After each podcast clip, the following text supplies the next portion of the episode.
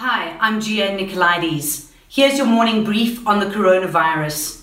It's day five of the national lockdown, and the number of confirmed cases have gone up to 1,326, and there are now three confirmed deaths. This, according to President Cyril Ramaphosa, who addressed the nation last night. More details of the third death are not yet available. The President announced a major new drive involving testing, screening, and tracing. 10,000 field workers will be screening people across the country. He's calling it far reaching, intensive, and unprecedented in scale.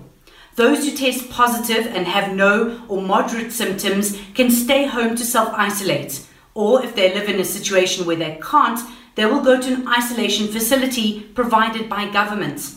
Those with severe symptoms will be referred to hospitals.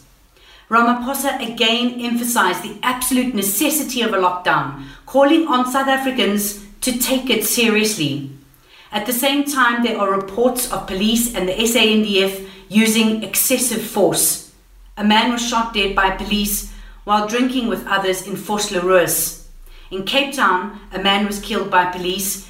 He was reportedly trying to buy beer. On the weekend, a case was confirmed in Khayelitsha, one of the biggest townships in the Western Cape. Now, yesterday it was confirmed that there's a positive case in Alexandra in Johannesburg. While waiting for results, the person left Gauteng against instructions and went to Limpopo, but has since been found and quarantined.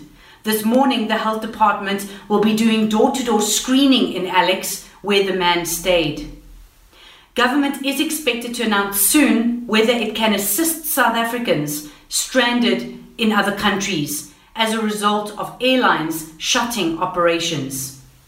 Yesterday, Zimbabwe began its 21 day lockdown, and internationally, the United States has now breached 3,000 deaths with over 500 just yesterday. Globally, there are around 35,000 deaths and 700,000 confirmed cases. Stay at home and stay safe. For this and more, go to ewn.co.za forward slash coronavirus.